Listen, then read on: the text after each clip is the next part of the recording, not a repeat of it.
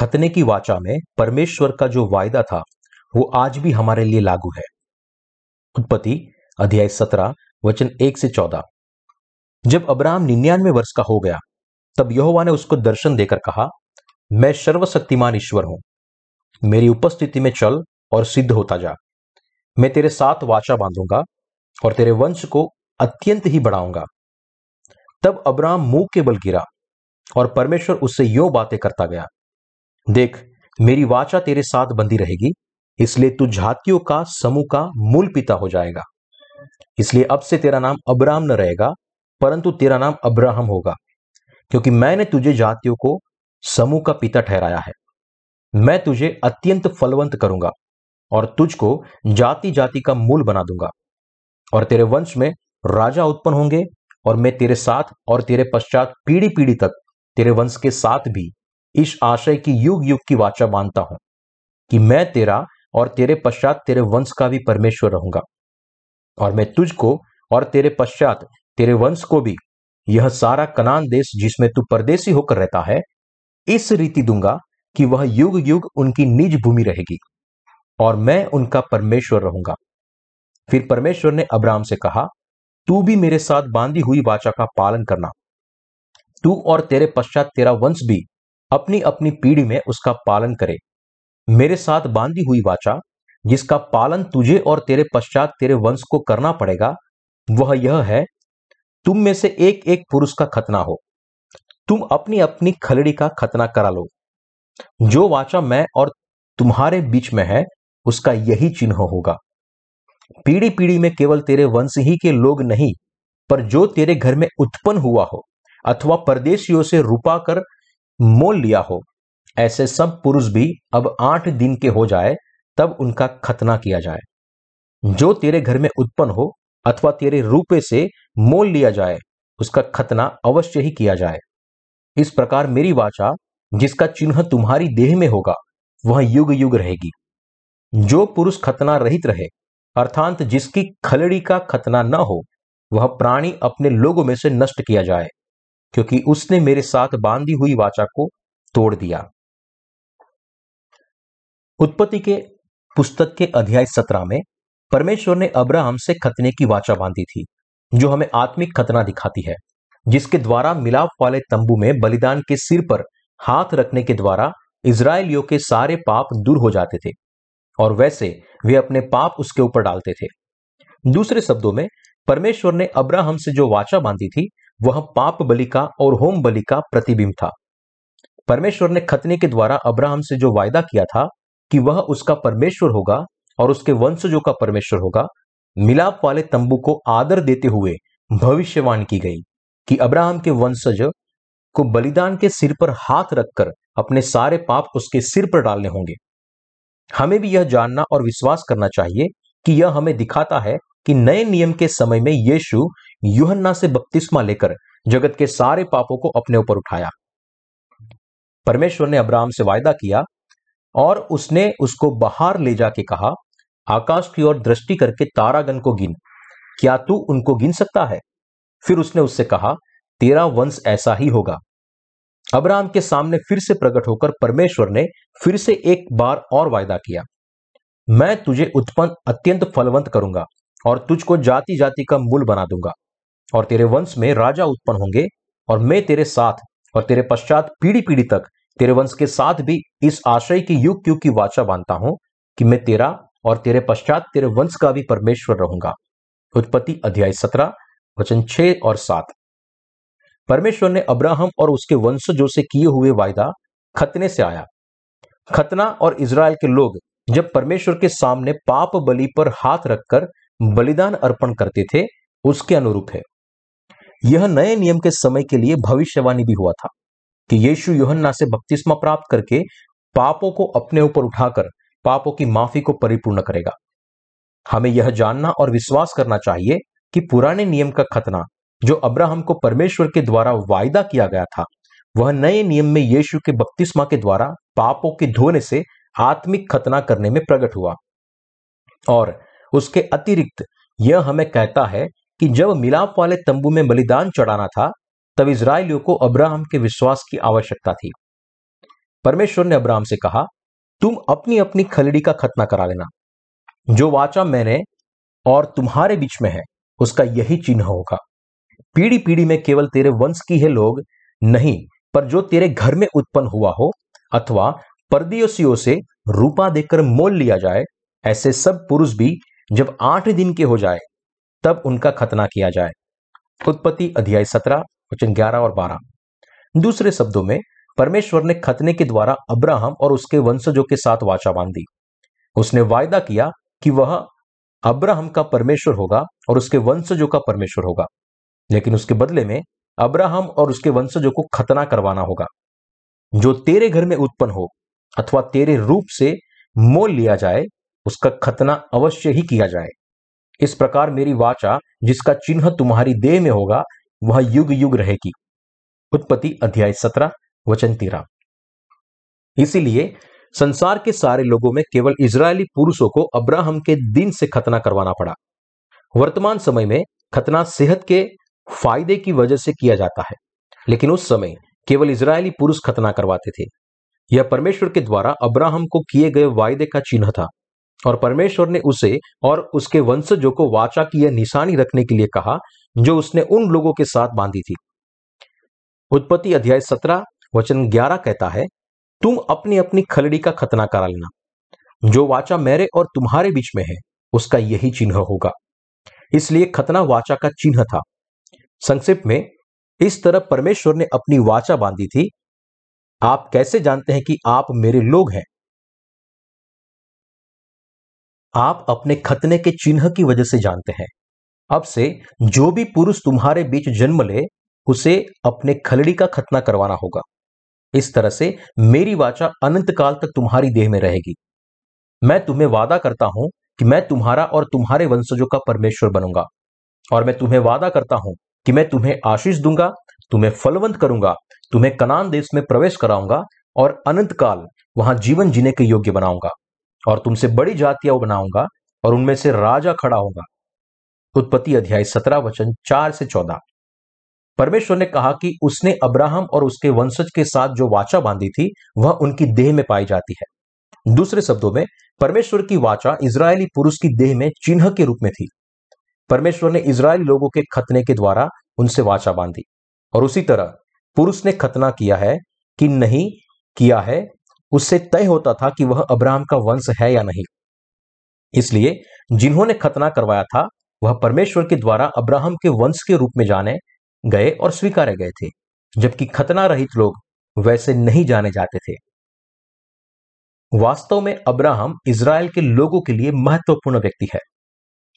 Israel के लोगों के लिए मूसा से भी अधिक महत्वपूर्ण मनुष्य, व्यवस्था का पिता, यानी कि अब्राहम था जो व्यवस्था का विश्वास का पिता था। हालाँकि बहुत सारे ऐसे इसराइली है जिन्हें नूह याद नहीं, लेकिन ऐसे बहुत कम इसराइली है जिन्हें अब्राहम याद ना हो। उनमें से केवल कुछ लोग शेम, सेत या मतुसेल को याद करते हैं, लेकिन अब्राहम सारे इसराइलियों के लिए विश्वास के पिता के रूप में याद करा रहा जाएगा। वे सब लोग उनके राष्ट्रपिता के रूप में उसे पहचानते हैं। विश्वास करते हैं। और उसका अनुसरण भी करते हैं।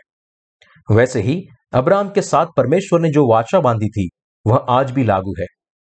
इसराइल के लोग पूरे तौर पर यह मानते हैं और विश्वास करते हैं कि हम अब्राहम की संतान है। हमारे लोग अपनी देह में खतने के चिन्हों को लेकर चलते हैं। इसलिए परमेश्वर हमारा परमेश्वर है और हम उनके अपने लोग हैं। इसराइल के लोग अपने आप को चुने हुए लोग मानते हैं उसका कारण है कि वे आज भी परमेश्वर ने खतने के द्वारा अब्राहम से जो वाचा बांधी थी, उस पर विश्वास करते हैं। अब्राहम की दो पत्नियाँ थी। उसकी उचित पत्नी का पत्नी सारा, जिसका नाम परमेश्वर के द्वारा बाद में सारा रखा गया था, और उसकी दूसरी पत्नी हाजिरा, जो सारा की दासी थी। सारा बच्चा पैदा नहीं कर सकती थी, इसलिए अब्राहम ने सोचा कि वह हाजिरा के द्वारा बच्चा पैदा करे। लेकिन परमेश्वर ने स्पष्ट रूप से कहा कि क्योंकि सारा अब्राहम की उचित पत्नी है, इसलिए उसके द्वारा उसका निज संतान अब्राहम को देगा, जिसके द्वारा वह आसमान के तारों जितने वंश देगा। जबकि परमेश्वर ने वायदा किया था कि वह सारा के पेट से जन्मे बच्चे को ही पहचानेगा, इसलिए इस्माइल जो उसकी दूसरी पत्नी हाजिरा से पैदा हुआ था, वह परमेश्वर के आगे नहीं पहचाना गया। यदि इसराइल के लोग खतना नहीं करवाते तो परमेश्वर ने उनके साथ जो वाचा बांधी थी, वह लागू नहीं होती। परमेश्वर ने उनसे वाचा के चिन्ह के रूप में खतना करवाने को कहा, जिससे कि यह वाचा उनकी देह में रहे। वैसे ही इसराइल के लोगों को निश्चित रूप से खतना करवाना था, क्योंकि खतना रहित व्यक्ति परमेश्वर की वाचा से वंचित हो जाता। शायद तक इसराइल के लोगों में ऐसा कोई नहीं है जिसने खतना ना करवाया हो, क्योंकि वे अच्छी तरह से जानते हैं कि खतना रहित व्यक्ति अन्य जाति के समान है, जो परमेश्वर के वायदों से वंचित है।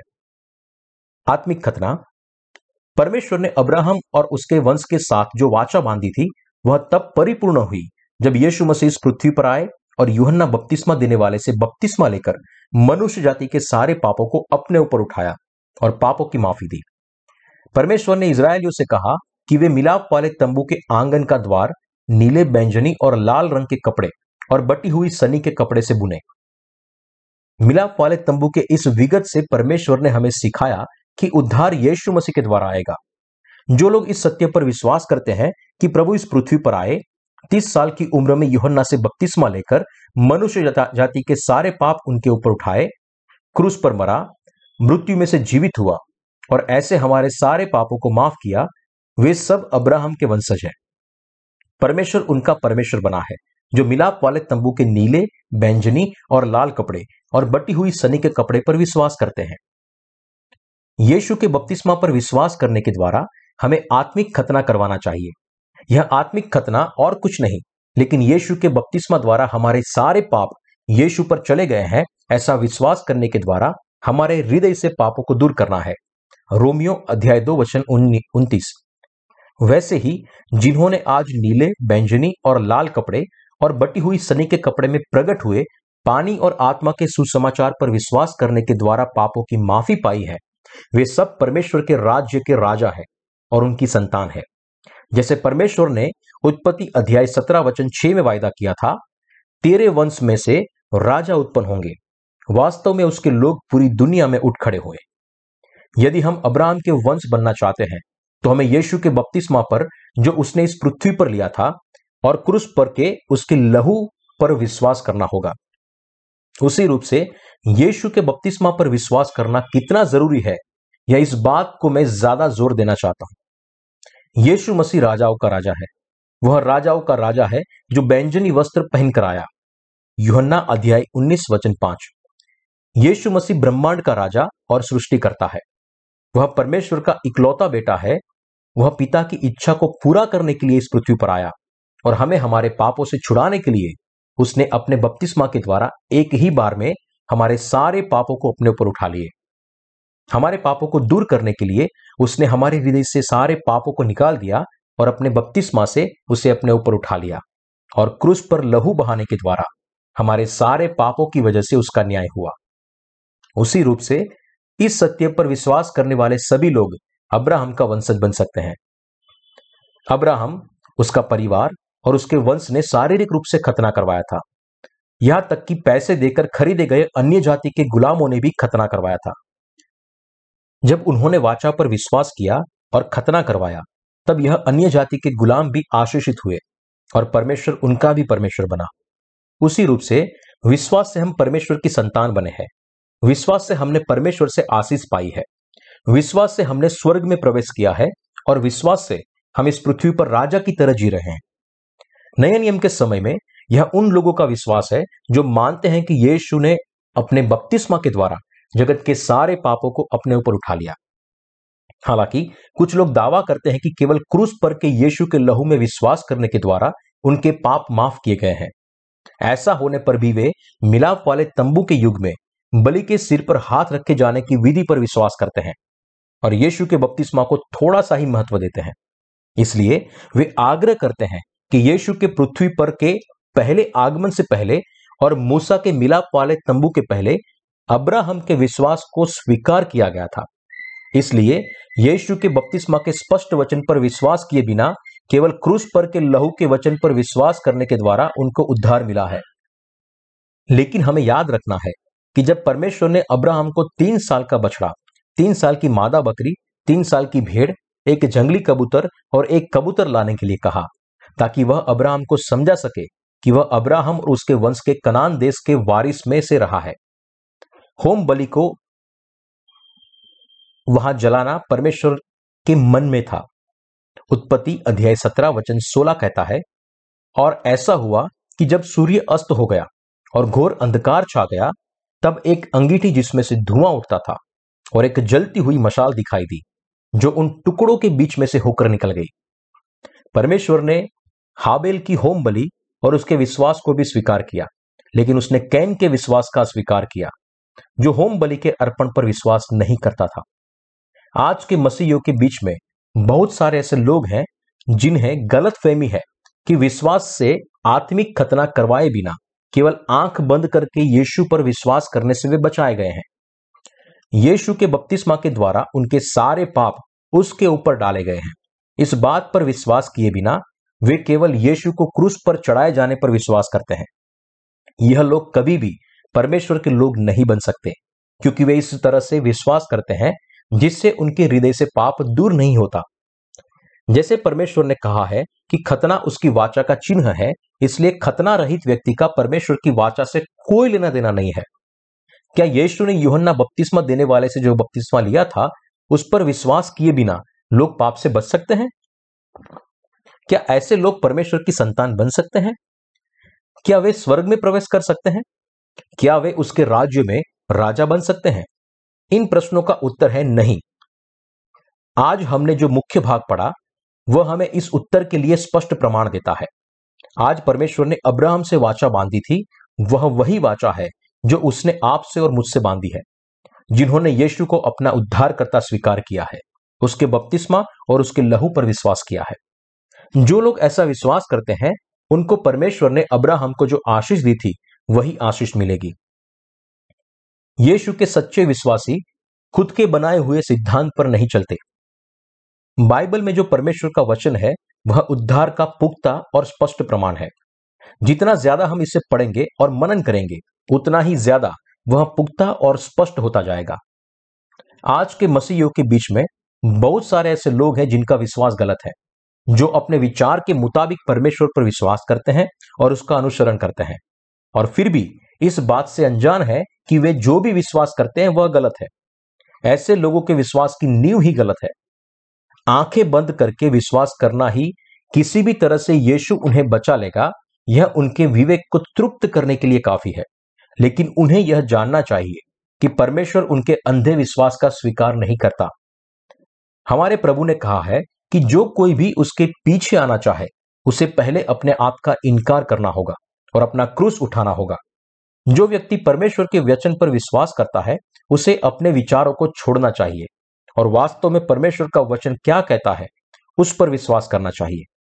आज आपको और मुझे पाप की माफ़ी पर विश्वास करना चाहिए, जो यीशु ने इस पृथ्वी पर आकर अपने बपतिस्मा के द्वारा जगत के सारे पापों को अपने ऊपर उठाकर, क्रूस पर अपना लहू बहाकर और मृत्यु से जीवित होकर हमें दिया है। इन दिनों बहुत से ऐसे लोग हैं जो इस पर विश्वास नहीं करते, लेकिन वे आँखें बंद करके यीशु के नाम को थाम कर कहते हैं कि विश्वास करने का उनका अपना तरीका है। ऐसे लोगों के विश्वास का पानी और आत्मा के सुसमाचार से कोई लेना देना नहीं है, जो यीशु ने दिया है। उदाहरण के तौर पर, कुछ लोग हैं जो दावा करते हैं कि जब वे पहाड़ पर प्रार्थना कर रहे थे, तब उन्हें यीशु दिखाई दिए। और आग्रह करते हैं कि इसी तरह से उनका उद्धार हुआ है। दूसरे उदाहरण में, ऐसे लोग हैं जो दावा करते हैं कि जब वे कलिसिया में जाते हैं, उपवास करते हैं और रात भर प्रार्थना करते हैं, इसलिए उनके पाप दूर हुए हैं।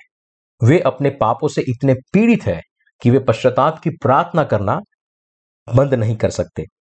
इस प्रकार के विश्वास का सच्चे उद्धार से कोई लेना देना नहीं है। जो पानी और आत्मा के सुसमाचार से आता है, जो प्रभु ने हमें दिया है।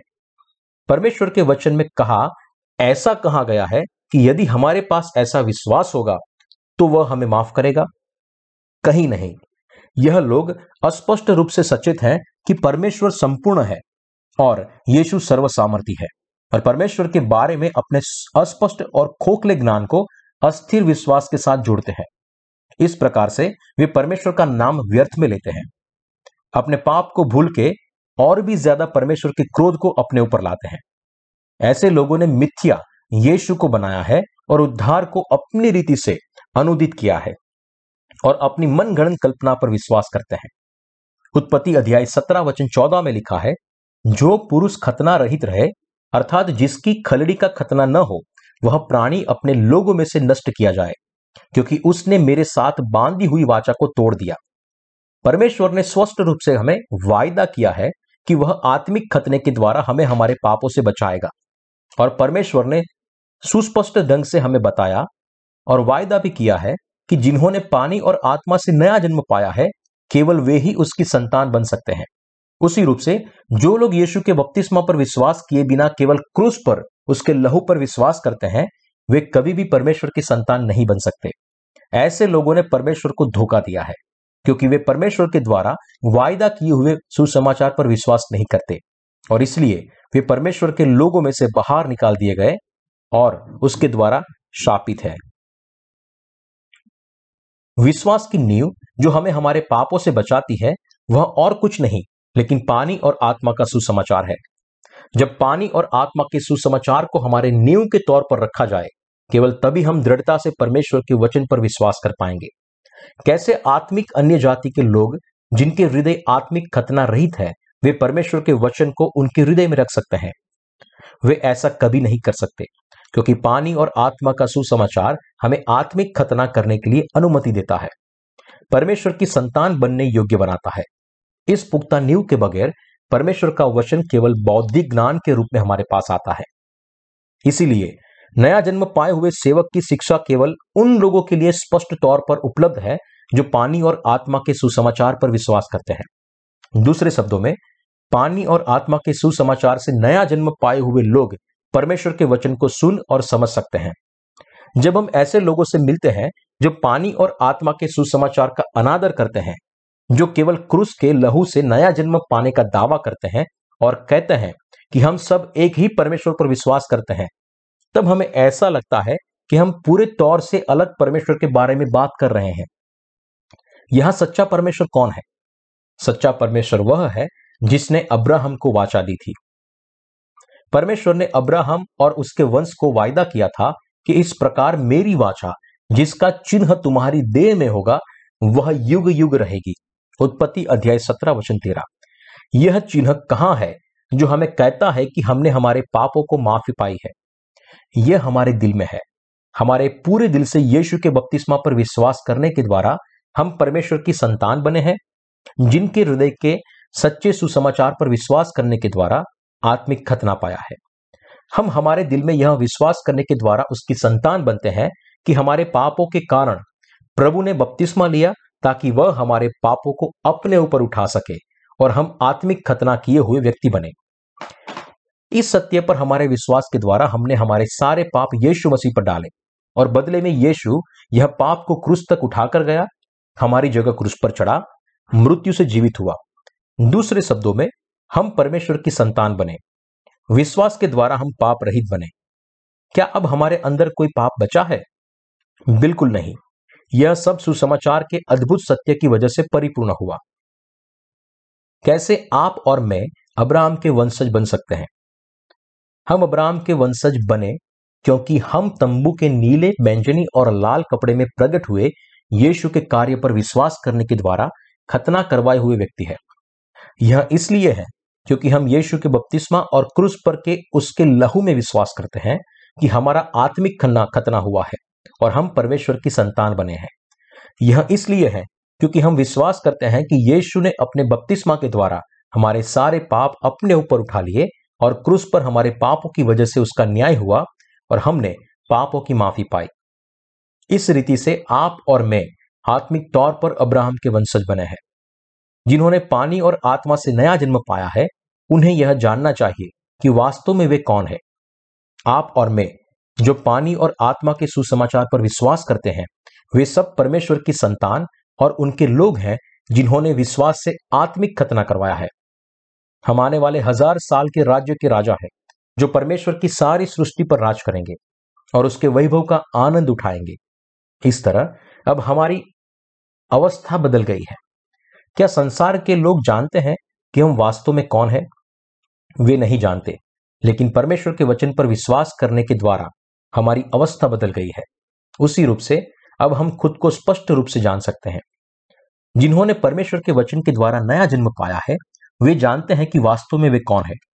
हम मूल रूप से उन लोगों से अलग हैं, जो अपनी सांसारिक धार्मिक समाज में दिखावा करते हैं, जो झूठे सिद्धांत का प्रचार करते हैं, जिसको नकारा जाता है, और जो नया जन्म पाए हुए परमेश्वर के सच्चे लोगों के सामने बिना उत्साह के दिखाई देते हैं।